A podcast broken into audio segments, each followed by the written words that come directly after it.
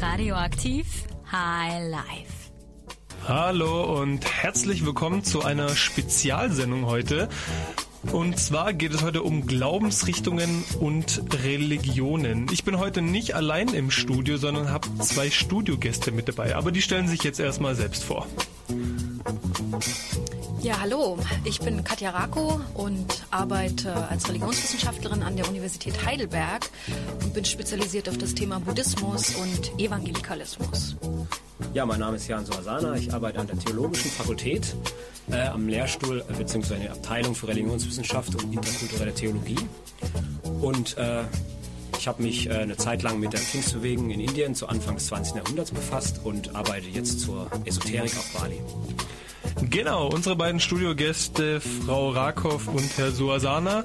Und wir werden gleich euch was ähm, zeigen von den beiden. Wir werden mit ihnen sprechen und wir haben verschiedene Beiträge über Religionen und Glaubensrichtungen heute in der Sendung. Aber seid gespannt, erstmal ein Lied und zwar zum Beispiel von Weekend. Yeah! Ja, herzlich willkommen wieder zu der Spezialsendung Religion und Glaubensrichtungen. Hier zusammen mit den beiden Uni-Religionswissenschaftlern Frau Rakow und Herr Soasana. Meine erste Frage. Wie stark beeinflussen Religionen heutzutage das gesellschaftliche und politische Leben? Beide dürfen antworten, je nachdem, wie ihr wollt. Ja, das ist eine sehr breite Frage. Wie stark? Also reden wir von unserer Gesellschaft, reden wir von anderen Teilen der Welt? Ich glaube, ein Blick in die Abendnachrichten reicht, um zu sagen, Religionen haben sehr viel mit Weltpolitik zu tun, auch wenn das im deutschen Alltag vielleicht manchmal weniger gespürt wird.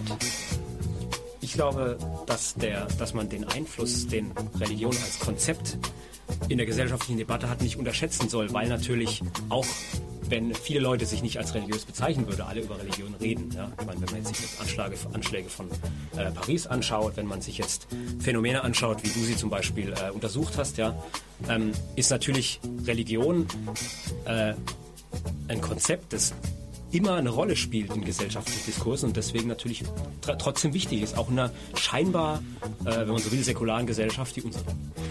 Ich habe gelesen von äh, einem Religionswissenschaftler, der schreibt, ich bin gleichzeitig Ethnologe, Kulturwissenschaftler, Sozialanthropologe, Politikwissenschaftler, Philosoph und Teilpsychologe. Könnt ihr das erklären? Das ist eine tolle Berufsbeschreibung, ähm, glaube ich, die Vielfältigkeit unseres Berufsfeldes sehr gut abdeckt weil wir uns ja nicht nur damit beschäftigen, wie eine Religion aussieht, wenn es um Fragen religiöser Überzeugungen geht, sondern auch mit der Frage, warum Menschen religiös sind. Dann kommen wir so ein bisschen in die Teilzeitpsychologen-Ecke.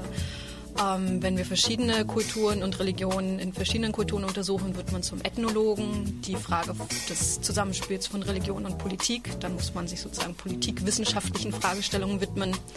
Aber ich denke auch die Frage von Religionsökonomie, also das Zusammenspiel zum Beispiel von Geld und Religion ist auch eine Frage, mit der man sich befassen könnte.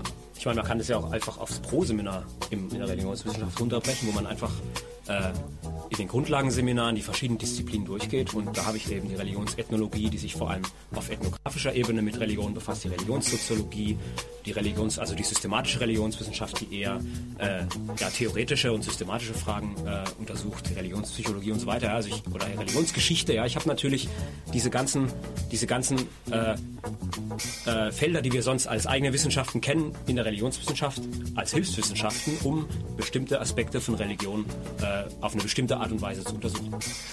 Genau, was manche vielleicht verwechseln, Religionswissenschaft und Theologie, wollen wir euch gleich mal ähm, ein bisschen näher bringen. Davor haben wir noch ein Lied und zwar Public Service vom Broadcasting.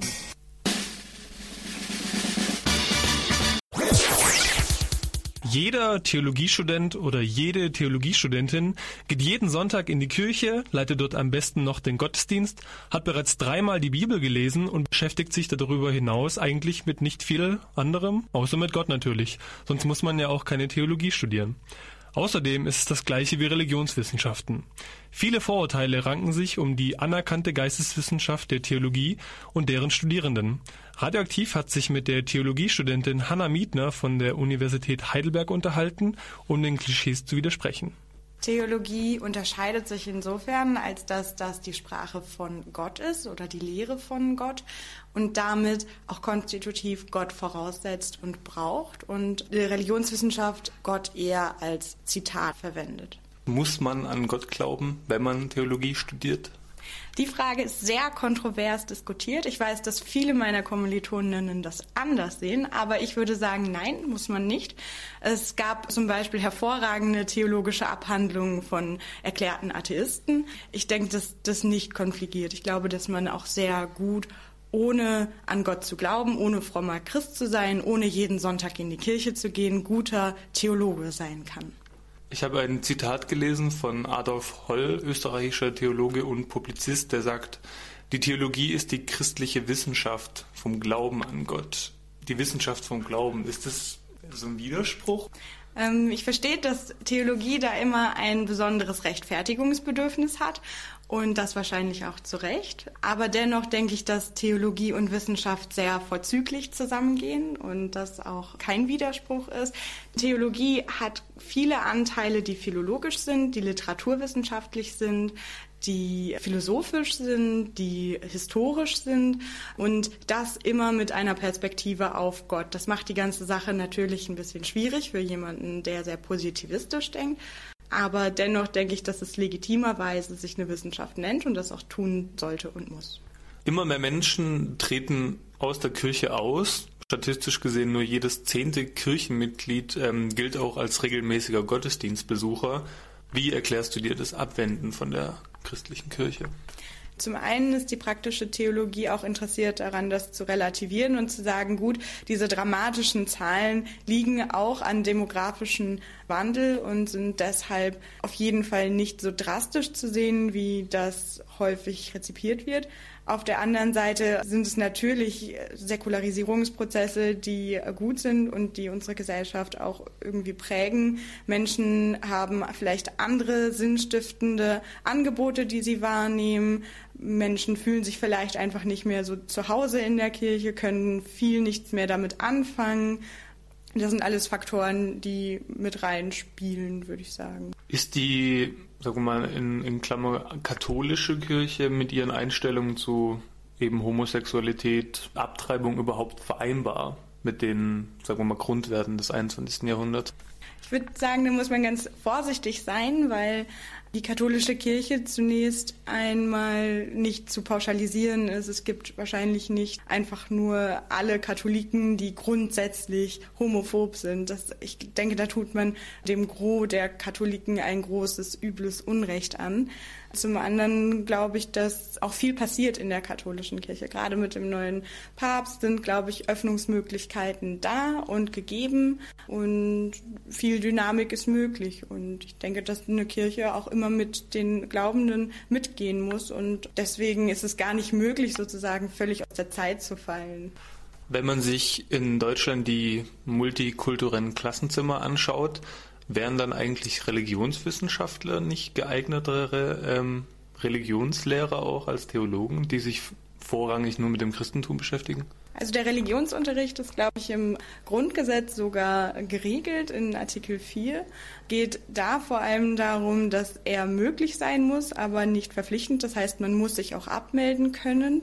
Es wird im Moment auch eifrig diskutiert, ob es zum Beispiel sinnvoll ist, einen islamischen Unterricht an die Schule zu holen. Ich denke, dass eine Tendenz unserer Zeit nicht sein darf, dass man weniger Religion lehrt, sondern dass man vielleicht gerade mit eben oder vor dem Hintergrund vieler Religionen einen schärferen Blick auf Religion und religionswissenschaftliche Fragestellungen hat und bewahrt. Damit würde ich dafür plädieren, dass man auf jeden Fall sensibler und verantwortlich mit dem Thema Religion umgeht, das auch an der Schule.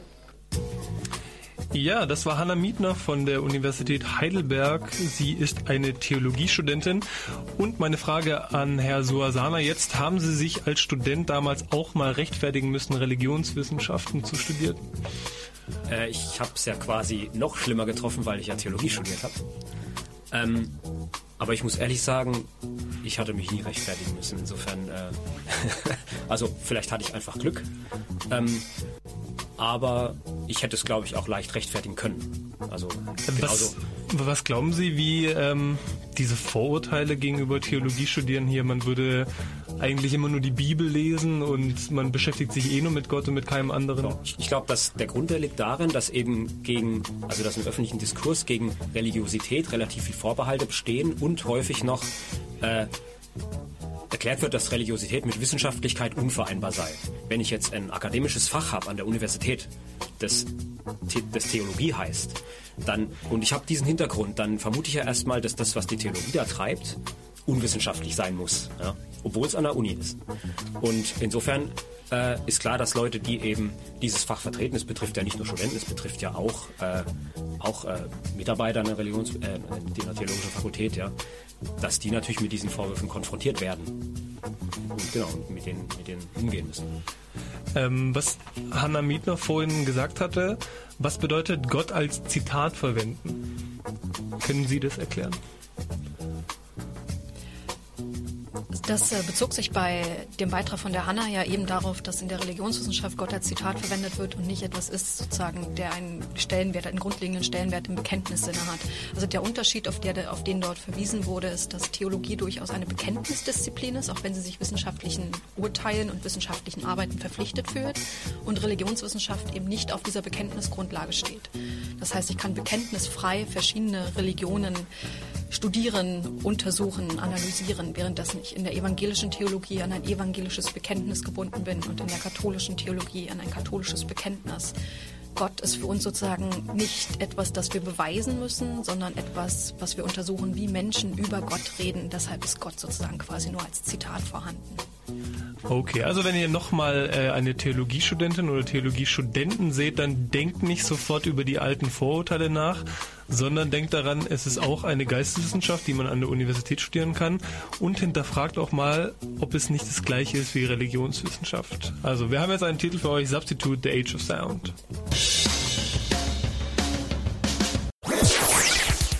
Die wörtliche Auslegung der Bibel und der Glauben an Himmel und Hölle.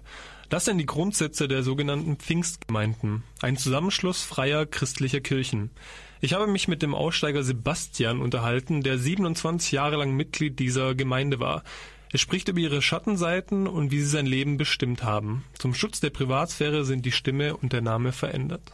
Als Kind hast du ja erstmal keine Wahl, weil du ja das cool findest, was deine Eltern cool finden. Und als ich dann aber älter wurde, habe ich das auch rationaler irgendwie gesehen, habe halt versucht, das irgendwie auch anhand der Bibel zu analysieren und habe halt auch geschaut, wie es in anderen Gemeinden läuft und habe gemerkt, dass zum Teil die sich widersprechen. Also eine Gemeinde spricht praktisch der anderen Gemeinde die Heilsgewissheit ab. Und das fand ich dann komisch, weil die sich eben alle auf die Bibel berufen, aber trotzdem zu anderen Schlüssen kommen. Mit der Zeit zweifelt er immer stärker an dem Glauben, den seine Gemeinde vertritt. Für das Studium zieht er in eine andere Stadt und besucht dort weniger konservative Gemeinden. In seiner Heimatgemeinde ist er weiterhin Mitglied. Im Alter von 27 entscheidet er sich schließlich aus der Gemeinde auszutreten. Diese Entscheidung schiebt er lange vor sich hin, weil er nicht weiß, wie seine Eltern darauf reagieren würden. Für meine Eltern war es hart, weil die, wie gesagt, ja die Bibel ziemlich wörtlich nehmen und kann man sich das so vorstellen, dass die denken, wer nicht in der Gemeinde ist, der ist halt eben verloren. Also fährt schnurstracks in die Hölle. Das war so eine der Situationen, die ich hinausgezögert habe und vor der ich ziemlich Angst hatte. Weil es im Prinzip nicht nur ein Ausstieg aus der Gemeinde ist, sondern auch ein bisschen so ein Abwenden von der ganzen Verwandtschaft, weil die ja alle da drin sind. Heute ist das Verhältnis zu seiner Familie gut. Sie versuchen das Thema allerdings zu vermeiden. Im Stillen hoffen sie aber, dass er irgendwann zurückkommen wird. Seit seinem Austritt spricht er offen über seine Zeit in der Gemeinde und deren Schattenseiten. Das Krasseste, was ich mitbekommen habe, was auch ein Grund für meinen Austritt war, als ein Freund, der hat sich mit dem Calvinismus beschäftigt und meinte dann irgendwann, dass unsere Gemeinde von der Theologie her nicht richtig ist. Und er wurde dann dafür ausgeschlossen und später dann noch seine ganze Familie. Und zwar als Heretiker. Und dann wurde wirklich den Gemeindemitgliedern der Kontakt mit der ganzen Familie verboten. Es wird ein enormer Druck auf junge Menschen ausgeübt, in der Gemeinde zu bleiben. Die permanente Drohung der Hölle wird durch schlimme Geschichten noch verstärkt. In der Gemeinde sind Himmel und Hölle nicht nur Begriffe aus der Bibel, sondern die Realität. Da gehen dann noch so Geschichten rum von irgendwelchen Jugendlichen, die in der Gemeinde waren, aber dann in die Disco gefahren sind und dann ist ein Unfall passiert und wenn es dann heißt, ah, der ist gestorben er war noch nicht bereit. Also er war nicht versöhnt mit Gott. Kannst du ja überlegen, wo er gelandet sein könnte und dann machst du dir halt Sorgen. Dann denkst du, ja, da fahre ich vielleicht lieber nicht in die Disco, weil es könnte ja ein Unfall passieren. Und dann, wenn ich sterbe, bin ich nicht bereit. Dann komme ich in die Hölle. Nicht jede Pfingstgemeinde vertritt extreme Thesen. Die meisten von ihnen sind starke Verfechter der christlichen Nächstenliebe. Wer aus der Gemeinde aussteigt, wird danach nicht bedroht oder terrorisiert. Man wird lediglich eingeladen, wiederzukommen. 27 Jahre lang hat Sebastians Gemeinde sein Leben beeinflusst. Im Nachhinein sagt er, die Gemeinde hat ihm ein wenig seiner Jugend beraubt. Heute hat er keinen Kontakt mehr mit der Gemeinde und hat seinen Austritt aus der Pfingstgemeinde als extreme Befreiung empfunden. Er hat jetzt auch eine Freundin. In der Gemeinde war das verboten. Ja, das war Sebastian. Wir haben zum Schutz der Privatsphäre, weil er das nicht wollte, den Namen verändert und auch seine Stimme, wie ihr gehört habt. Frau Rakow, Sie sind ja Spezialistin für Pfingstgemeinden. Sie haben sich aber eher für die asiatischen Pfingstgemeinden spezialisiert. Wie kann man das jetzt mit der Pfingstgemeinde vergleichen? Mit der Pfingstgemeinde, von der der Beitrag eben gesprochen hat, ähm, oder mit der Pfingstgemeinde oder der Pfingstbewegung allgemein, ich nehme an, ersteres vermutlich. Ähm, wie kann man das vergleichen? Also ich habe zum einen mir asiatische Pfingstkirchen und Pfingstgemeinden angeschaut, vor allem in Singapur und Pfingstgemeinden in Texas. Ähm, hier finden sich durchaus Parallelen, was bestimmte Vorstellungswelten angeht. Also dass die Vorstellung von einer real existierenden Hölle, einem real existierenden Himmel durchaus relevant sind, dass der Teufel als wirkmächtige Figur in unserer Welt herrscht, genauso wie es Engel gibt. Also eine gewisse Form von Binarität, die für viele in Deutschland eher nicht zum Alltagsgut gehört.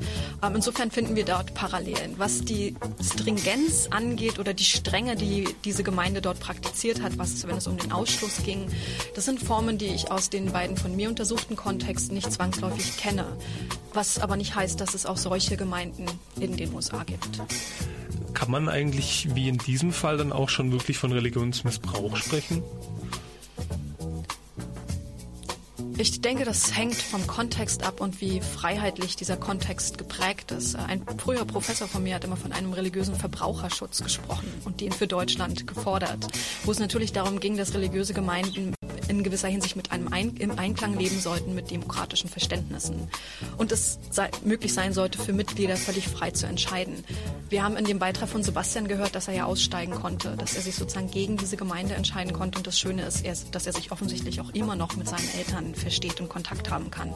Wir kennen andere Gemeinden nicht nur aus dem Pfingstumfeld, sondern auch aus anderen religiösen Kontexten in Deutschland, wo dieser Bruch unwiderruflich ist in dem Moment, wo man sich von einer religiösen Gemeinschaft verabschiedet. Immerhin gibt es die Möglichkeit auszusteigen. Andere Länder bieten diese vielleicht nicht. Was unterscheidet denn jetzt generell Pfingstgemeinden von anderen christlichen Kirchen? Also ich glaube, es ist nicht jedem unbedingt bewusst, was jetzt da der Unterschied ist. Der Punkt ist, dass äh, innerhalb der Wissenschaft auch der, Be der Begriff Pfingstbewegung als adäquate Benennung aller Gruppen, die sich Pfingstbewegung nennen, hoch, in, hoch umstritten ist, weil wir ja nicht das, also jetzt nicht wie im Falle der Landeskirchen zum Beispiel den, den, den Zustand haben, dass wir institutionell äh, abgrenzbare Gruppen haben, sondern prinzipiell kann sich jeder Pfingstler nennen, äh, wenn er lustig ist. Ja? Das heißt, äh, wir haben schon mal das Problem, dass wir nicht hingehen können und A, Gruppe A und Gruppe B einfach vergleichen können, äh, nur weil sie sich Pfingstler nennen. Ja? Also ich meine, Katja hat jetzt äh, Gemeinsamkeiten von bestimmten Gruppen herausgestellt, äh, aber ich bin, bin, mir sicher, es gibt auch jede Menge Gruppen, die völlig, eine völlig andere Theologie vertreten und die sich aber vielleicht auch als Pfingstler bezeichnen würden. Ähm, was man tun kann, ist äh, zu zeigen, wo historisch dieser Begriff herkommt. Und da kann man zeigen, dass, er, dass eben dieser, dieser äh, dieser Ausdruck Pentecostal Movement eben äh, zu Anfang des 20. Jahrhunderts tatsächlich in den USA aufgekommen ist, äh, von Leuten, die quasi der Meinung waren, dass ein zweites Pfingsten wie in der Apostelgeschichte kurz bevorsteht und dass ein Kennzeichen dieses zweiten Pfingstens die Geisttaufe ist. Und ein Kennzeichen dieser Geisttaufe, das Reden in Zungen, wie es die Apostel ja äh, in der Apostelgeschichte getan haben. Und was man früher gemacht hat, ist, dass man gesagt hat, wir nehmen jetzt diese Kennzeichen und schauen uns an, wer in Zungen redet, ist Pfingstler. Ja? Wenn man sich jetzt aber tatsächlich die Gruppen anguckt, dann gibt's natürlich, sieht man, dass es viele Gruppen gibt, die sich Pfingstler nennen, aber nicht in Zungen reden. Und das zeigt wieder die ganze Problematik dieses Begriffs. Ja, das war ein Beitrag über die Pfingstgemeinde. Ich hoffe, ihr habt so ein bisschen ähm, den Unterschied zwischen normalen christlichen Kirchen heraus hören können. Und wir haben gleich noch was nach einem Lied erstmal wieder über den Buddhismus und den Bahai. Buddhismus wird ja mittlerweile schon öfters im Westen als so eine Art Modereligion ähm, verunglimpft. Und die Bahai-Gemeinde, die hier in Heidelberg ähm, zu finden ist, kennt bestimmt auch nicht jeder. Lasst euch überraschen. Ja, wir haben eine Frage reinbekommen und zwar von der Anna Rieberitsch. Würden Sie sagen, dass Pfingstgemeinden oder andere freie Christengemeinden eine Art Sekte sind? Frage an Sie. Also ich wäre mit dem Sektenbegriff sehr vorsichtig. Der ist im medialen Diskurs stark aufgeladen und wissenschaftlich nicht haltbar. Was wir im medialen Diskurs damit verbinden, sind ethische Abweichungen. Also Schlagworte, die immer wieder auftauchen in der Berichterstattung, sind sowas wie Gehirnwäsche, diktatorische Strukturen und ähnliche Sachen, ähm, dass es nur um Geld geht und nicht wirklich um wahre religiöse Inhalte.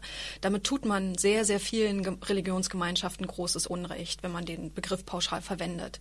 Ich denke auch, dass man die Pfingstbewegung, Pfingstgemeinden und Freikirchen nicht alle über einen Kamm scheren kann. Es gibt da sehr, sehr, sehr große Unterschiede. Deshalb würde ich eher raten, drum prüfe, wer sich ewig bindet, genau hinschauen und sein eigenes kritisches Potenzial nicht untergraben lassen. Ich kann es auch nur unterstreichen, zumal ich ja auch wenn ich auf den Sektenbegriff verzichte, trotzdem diese Praktiken, die Katharina gerade genannt hat, ja trotzdem anprangern kann. Ja? Nur wenn ich das Problem, wenn ich den Sektenbegriff verwende und ihn auch auf andere Gemeinschaften anwende, dann habe ich das Problem, dass ich vielleicht Sachen gleichsetze, die aber nicht gleich sind in Bezug auf diese, diese Eigenschaften. Deswegen würde ich ihn einfach, religiöse Gemeinschaften ist ja zum Beispiel ein Ausweichbegriff, der einfach keine Implikation hat, noch nicht. Also Anna, wir hoffen, wir konnten dir die Frage beantworten. Kommen wir zu unserem nächsten Thema, Buddhismus. Berühmtheiten wie Schauspieler Richard Gere, Sharon Stone, Jet Li oder auch die Sängerin Tina Turner verbindet etwas. Alle sind nämlich Anhänger des Buddhismus.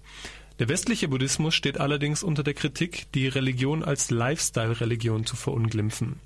Bei yogishop.com kann man sich zum Beispiel bereits seine Bio-Buddha-Box Teemischung kaufen. Ist das schon ein Esoterik-Kommerz? Radioaktiv war im Gespräch mit Katrin Liebler vom Buddhistischen Zentrum Heidelberg der Diamantsweglinie, um über eigentliche Werte des Buddhismus zu sprechen. Ich nehme einfach mal an, du bist in eine christliche Familie hineingeboren worden. Ja. Mhm. Wann kam dir der Gedanke, zum Buddhismus überzutreten und natürlich auf die Frage, wieso? Bevor das überhaupt kam, habe ich mich mit meinem christlichen Hintergrund schon als Teenager auseinandergesetzt und für mich beschlossen, dass es nicht so richtig das ist, womit ich zufrieden bin. Und aber ohne jetzt wirklich weiter zu suchen, bin ich dann Anfang 20 äh, zum ersten Mal in Frankreich mit dem Buddhismus zusammengekommen oder habe ihn getroffen und dann aber erst ein anderthalb Jahre später zurück in Deutschland beschlossen, das auch selber zu praktizieren. Hat es irgendwas im Christentum nicht gegeben, was dir dann schließlich der Buddhismus geben konnte? Viel, also allein die Frage, ähm, wie es kommt, dass ein Leben mal schwieriger ist, mal besser, dass die Leute in verschiedenen Situationen leben. Also was im Buddhismus mit Ursache und Wirkung, mit Karma beantwortet wird. Das, und das bedeutet einfach, was wir nach außen geben, kommt irgendwann auf uns zurück. Sind wir die ganze Zeit nur unfreundlich unterwegs, werden wir irgendwann einsam sein, weil uns keiner mehr mag. Klauen wir Geld, kann es aber sein, dass wir es in diesem Leben nicht mehr mitkriegen, sondern erst halt im nächsten. Das ist für mich einfach die schlüssigste Erklärung, ähm, wieso was in der Welt geschieht. Und gleichzeitig auch die Frage der Wiedergeburt, also dass wir nicht nur einmal leben und dass sich so äh, das Ganze viel, für mich viel logischer aufschließt, wieso Dinge geschehen. Wie ist so das Verhältnis vom Buddhismus zu anderen Religionen und auch inwiefern gibt es vielleicht Gemeinsamkeiten mit einer Weltreligion oder mit einer anderen Religion oder ist es was komplett anderes? Wir können eigentlich unterscheiden zwischen sogenannten Glaubensreligionen und Erfahrungsreligionen. Bei den Glaubensreligionen hat man immer eine Gottesvorstellung im Vordergrund, die für sich in Anspruch nimmt, äh, die Wahrheit zu verkünden oder ja, so. Sowohl im Buddhismus, aber auch zum Beispiel im Hinduismus, da geht es eigentlich mehr darum, die Erfahrung des Geistes selber zu machen, das zu sehen und das selber nachzuvollziehen, was Buddha uns damals gezeigt hat. Es geht wirklich immer um die eigene Erfahrung und die eigene Entwicklung auch. Wie kommt es, dass die Begeisterung für den Buddhismus und auch so eine größere Welle von Buddhismus-Anhängern entsteht? Ich gehe mal von mir selber aus. Für mich war es ganz wichtig, dass ich etwas gefunden habe, was mir keine Dogmen vorgibt und was mich sehr stark mit Liebe und Mitgefühl äh, empfängt. Ja, also wo es darum geht, dass erstmal jeder sich wohlfühlt und auch jeder so akzeptiert, wie er ist. Und dass wir selber auch unsere Eigenverantwortung erkennen. Ja, also ich muss nicht etwas tun für jemanden, sei es ein Gott oder sei es der Priester oder so und um dann sozusagen Lob zu ernten, sondern das Resultat meiner Handlungen erfahre ich selber. Dadurch, dass ich dann ähm, mich selber besser fühle, beziehungsweise ein angenehmerer Mitmensch für meine Umgebung bin. Wie ist es im Buddhismus Thema Homosexualität? Also es ist so, dass Buddha selber äh, zu, zur Sexualität einfach gar nichts gesagt hat. Das hat er sozusagen seinen Schülern überlassen. Ähm, das selber zu, zu klären. Und ein Buddha, so wie wir ihn hier sehen, in dieser goldenen Form, hat auch kein männliches oder weibliches Geschlecht mehr, sondern der vereint die Geschlechter schon in sich. Frau Rakow, Sie haben gerade unseren Beitrag über Buddhismus gehört. Was sagen Sie zu der Aussage, Buddhisten sind Atheisten? Was sage ich zu dieser Aussage? Es ist eine sehr populäre Aussage und eine sehr populäre Überzeugung. Es gibt auch immer wieder den Streit, ob denn der Buddhismus überhaupt legitim als Religion anerkannt werden sollte, wenn eben ein Gottesbegriff oder irgendeine Form von Gottesvorstellung im Zentrum steht eines Religionsbegriffs. Und da Buddhisten ja nicht an einen Gott glauben, sie somit vielleicht eher atheistisch sind und der Buddhismus eine Philosophie und keine Religion ist. Ich glaube, für beides gibt es gute Argumente, je nach Standpunkt. Als Religionswissenschaftlerin würde ich sagen, dass äh, das weitaus komplexer ist. Und zwar, wenn wir uns den Buddhismus im Westen anschauen, auch wie er im, im, Beitrag präsentiert wurde, dann kann man diese Position viel eher einnehmen, als wenn ich nach Thailand gehe und schaue, welche Laienpraktiken dort herrschen, wie die hierarchischen Gefälle zwischen Mönchen und Laien aussehen, wo es eben nicht primär darum geht, ob jemand sein Selbst weiterentwickelt und sich mit seinem Geist beschäftigt ob jetzt Buddha-Statuen auf dem Weihnachtsmarkt, wie man es irgendwie regelmäßig äh, an Weihnachten sieht, oder viele Meditationskurse, die buddhistisch angehaucht sind, oder auch der Hype um den Dalai Lama. Wie erklären Sie sich diese Begeisterung für den Buddhismus? Also ich denke, viel Begeisterung für den Buddhismus ähm, ist genau durch solche Schlüsselfiguren wie der Dalai Lama. Das sind einfach Sympathieträger, sicherlich auch durchaus zu Recht für viele Positionen, die er präsentiert. Das sind Sympathieträger. Ähm, zum anderen ist der Buddhismus, und das eine, hat eine lange Tradition in dieser Hinsicht, das Buddhismusbild in Deutschland und auch in anderen westlichen Ländern ähm, ist ein Erbe einer bestimmten Gegenbewegung zu einer als traditionell, institutionell, dogmatisch verstandenen Religion wie dem Christentum entstanden. Es hat nicht zwangsläufig was damit zu tun, wie der Buddhismus in asiatischen Ländern heute gelebt wird oder vor 100 oder 500 Jahren gelebt wurde. Aber die Idee, die vorherrschend ist, und ich habe das mit Studenten äh, vor einigen Jahren in einem Seminar erarbeitet, ist, dass der Buddhismus rationalistisch ist und damit eben nicht blinde Glaubensüberzeugungen fordert, dass der Buddhismus uns hilft, ähm, uns zu zentrieren, gesünder zu leben, bessere Menschen zu werden, er ist friedlich, er hat keine lange Kriegsgeschichte. All diese Bilder, ob sie historisch korrekt sind oder nicht, sei mal dahingestellt, machen das Ganze natürlich wesentlich attraktiver, sodass selbst ein Bayern München Vereinshaus 2008, glaube ich, sich Buddha-Statuen aufs Dach stellte als reines Dekorationselement, offensichtlich nicht als religiöses Element. Ähm, Herr Suasana, können Sie vielleicht eine Erklärung liefern, warum andere Menschen zu Religionen, also zu anderen Religionen übertreten? Ich glaube, das, das Grundproblem ist, was heißt Grundproblem? Also die, die Frage an sich würde ich schon problematisieren wollen, weil, weil wir uns fragen müssen, was ist denn Religion überhaupt? Ja? Und damit ist natürlich die Frage verbunden, was heißt es von einer Religion in die andere zu wechseln? Und das klassische Verständnis, wie, was ja auch, was ja auch die, die äh, Sprecherin im Beitrag gezeigt hat, ist, dass Religion ist eine Kiste, da steht meinetwegen Buddhismus drauf oder Islam oder Christentum und da ist was drin. Ja? Und wenn ich jetzt quasi Religion wechsle, dann kriege ich, dann krabbel ich aus meiner Kiste raus und krabbel in die nächste Kiste. Ja? Und nehme dann das, was in der Kiste drin ist, das ist dann meine Religion. Aber faktisch ist es ja so nicht. Ja? Wir haben das ja schon gehört, was Katerako gesagt hat.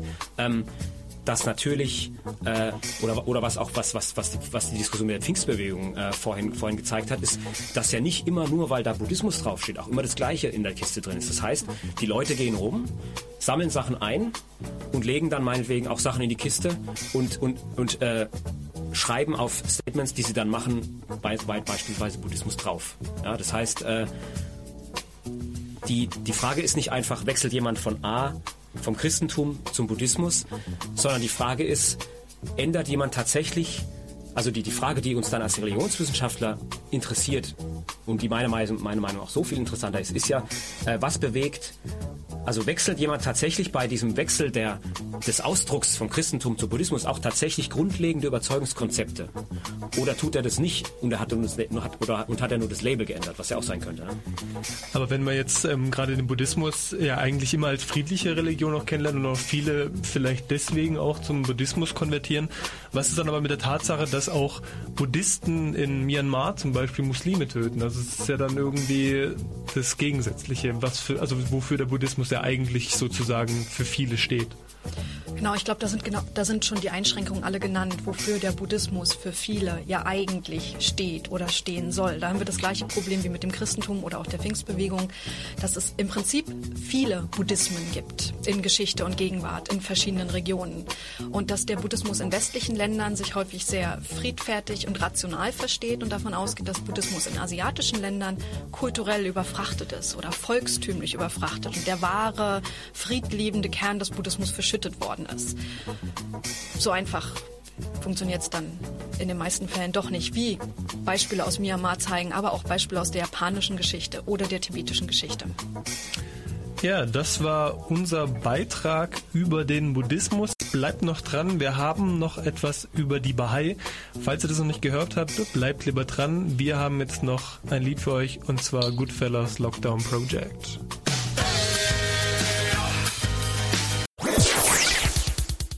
Bahai-Religion besteht erst seit 170 Jahren und ist damit die jüngste unabhängige Weltreligion. In fast jedem Land auf der Welt ist die Religion vertreten und besitzt geschätzte sieben Millionen Mitgliedern aus nahezu jedem kulturellen und ethnischen Kreis. Die größte Dichte von Bahai-Anhängern findet sich in Indien. Auch in Heidelberg befindet sich eine Bahai-Gemeinde, mit deren Mitgliedern ich gesprochen habe. Historisch gesehen, erstmal ist ähm, die Bahai-Religion in, in, Persien entstanden und in Persien ist bis heute der Islam weit verbreitet und die Bahai-Religion ist so gesehen historisch aus dem Islam entstanden. Ist allerdings, äh, das muss man differenzieren, keine Sekte des Islam, sondern es ist eine eigenständige Religion, die letztlich durch eigenständige Schriften auch als solche anerkannt ist. Was für die Juden Moses, für die Christen Christus und für die Muslime Mohammed ist, das ist Baha'u'llah für die Bahai. Baha'u'llah wurde 1817 in Persien geboren und verkündete, dass es nur einen Gott gibt, welcher der Ursprung aller Religionen ist. In Baha'u'llahs Schriften sind die Anweisungen für das religiöse Leben wie das Gebet und das Fasten niedergeschrieben. In der Bahai-Religion sind Himmel und Hölle Symbole für die Nähe oder Ferne zu Gott. Eine Verbindung zu Gott kann der Mensch bereits zu Lebzeiten erlangen letztlich ist die Idee des Konzepts des Lebens nach dem Tod, dass man sich im aktuellen Leben auf dieser Welt darauf vorbereitet. Und weil das Leben nach dem Tod ein geistiges Leben ist, sind eben die geistigen Fähigkeiten die wichtigen. Das heißt, wenn man seinen Charakter veredelt und, und edle Taten verbringt, dann hilft man sich selber. Man selber lernt dadurch. Und das Ziel ist es, durch einen möglichst edlen Charakter möglichst nah an Gott zu kommen. In der Bahai-Religion ist das Sein untrennbar mit dem Tun verbunden. Wer ein guter Mensch sein möchte, der muss Gutes tun. Das Ziel ist, die Entwicklung des einzelnen Menschen zu fördern und gleichermaßen soziale Gerechtigkeit zu verwirklichen.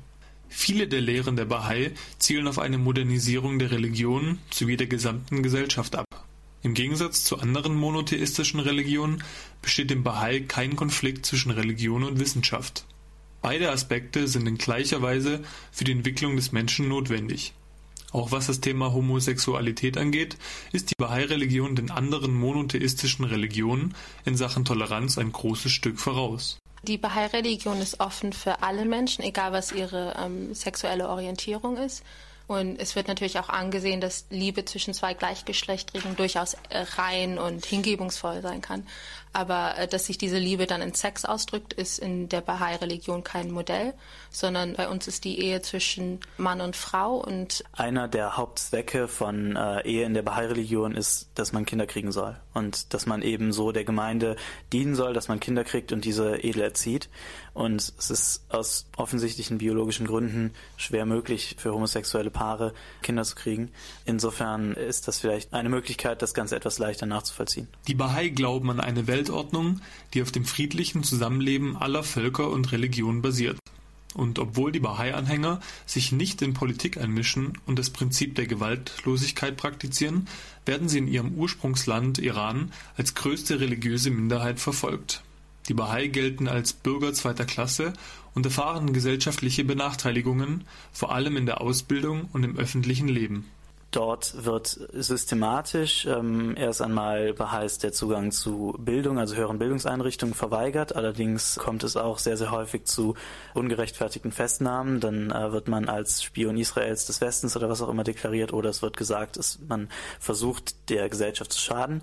Das findet absolut willkürlich statt. Darüber hinaus kam es auch bereits zu Fällen, in denen äh, Baha'is ähm, ermordet wurden, ähm, von der Regierung hingerichtet, allerdings auch so auf offener Straße ermordet wurden, danach allerdings keine Konsequenzen folgten. Um der Jugend trotzdem Bildung zu ermöglichen, gründete die Bahai-Gemeinde im Iran bereits im Jahr 1987 eine Art Fernuniversität mit über 150 ehrenamtlichen Lehrenden. Der Unterricht findet mit minimalen Möglichkeiten in privaten Wohnungen oder online statt. In den letzten Jahren sind die iranischen Behörden verstärkt gegen diese Universitäten vorgegangen, bis sie 2011 für illegal erklärt wurden. Viele der Verantwortlichen sitzen heute im Gefängnis. Die Fernuniversitäten der Bahai sind jedoch trotz des Verbots und der Unterdrückung weiterhin aktiv. Ja, das war unser Beitrag über die Bahai-Gemeinde Heidelberg. Meine erste Frage wenn man sich jetzt den Beitrag angehört hat und auch ähnlich die Jesiden im Irak oder auch die Kopten in Ägypten, warum werden eigentlich religiöse Minderheiten verfolgt? Also ich denke, auch hier, wie immer, erfordert es eine differenzierte Antwort und wahrscheinlich muss man auf den politischen Kontext schauen. Also es sind jetzt ja alles Regionen, die durch bestimmte politische Systeme geprägt sind und Minderheiten tendenziell eben andere Lebensüberzeugungen, andere Lehren vertreten als die der Mehrheit, die mit dem politischen System ähm, verknüpft sind. Damit potenziell als Tellen des Widerstands, der Nicht-Orthodoxie gehandelt werden und besonders überwacht oder diskriminiert werden andere Kontexte, wenn wir in demokratische Szenarien schauen, dann ist diese Verfolgung von Minderheiten ja nicht in gleichem Maße gegeben. Also beispielsweise das Singapurer Beispiel, wo ich gerade forsche, ist eine extrem multikulturelle, multiethnische Gesellschaft, wo wirklich darauf Wert gelegt wird, dass selbst wenn eine bestimmte Religion nur fünf Prozent der Bevölkerung ausmacht, sie ganz genau die gleichen Rechte wie die Mehrheitsreligion innerhalb der Gesellschaft hat, dass alle die gleiche Anzahl entsprechend ihrer Verteilung in der Gesellschaft an religiösen Gebäuden haben und die gleichen Freiheiten. Minderheiten. Ich denke, das politische System ist hier eine, ein Teil der Antwort, warum religiöse Minderheiten verfolgt werden. Also wenn ich jetzt gerade, wenn wir die Bahai im Iran nehmen oder auch die Beispiele, die ich gesagt hatte, Jesiden im Irak und Kopten in Ägypten, in den Ländern sind ja, äh, ist ja der Islam die Staatsreligion. Ist es jetzt Zufall oder hat es wirklich was mit dem Islam zu tun? Ja, das, da müsste man tatsächlich ganz genau schauen. Das mag etwas mit dem Islam zu tun haben. Hier ist aber die abwägende Frage, was konkret der Islam damit zu tun hat. Man müsste ganz genau auf die politische Verfassung schauen, auf die entsprechende Gesetzgebung und wie das Ganze in der Praxis ähm, aussieht. Also ich weiß für Ägypten, dass beispielsweise das Renovieren oder der Neubau von Kirchen weitaus problematischer ist, als das gleiche für Moscheen gilt. Ähm, wie das historisch gewachsen ist, was die Einflussfaktoren sind, all das müsste sich angeschaut werden, um da eine differenzierte und sinnvolle Antwort zu schaffen, die nicht nur Schwarz-Weiß-Malerei betreibt. Ähm, die Bahai missionieren nicht. Wenn man einen anderen Glauben besser findet, dann kann man auch diesen annehmen.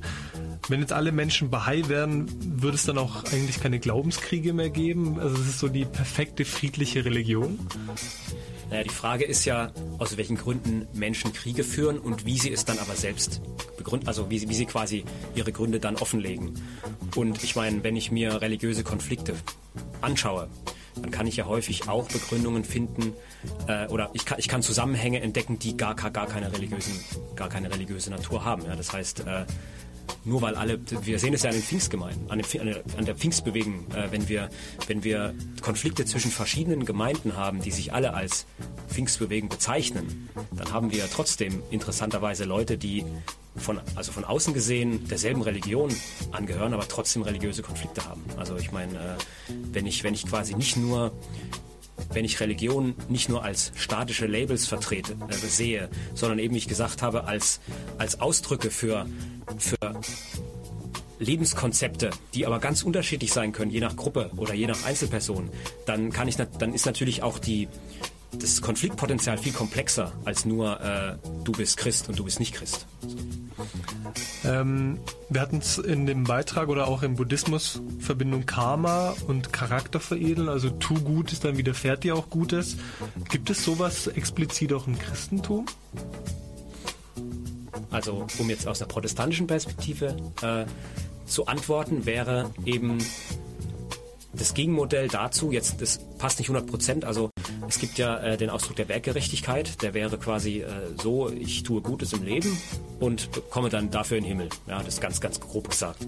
Und das Karma funktio funktioniert ja jetzt auch in der ganz groben Form so, ich tue Gutes im Leben und werde dann als was Besseres wiedergeboren, ja, wenn ich es so vergleiche.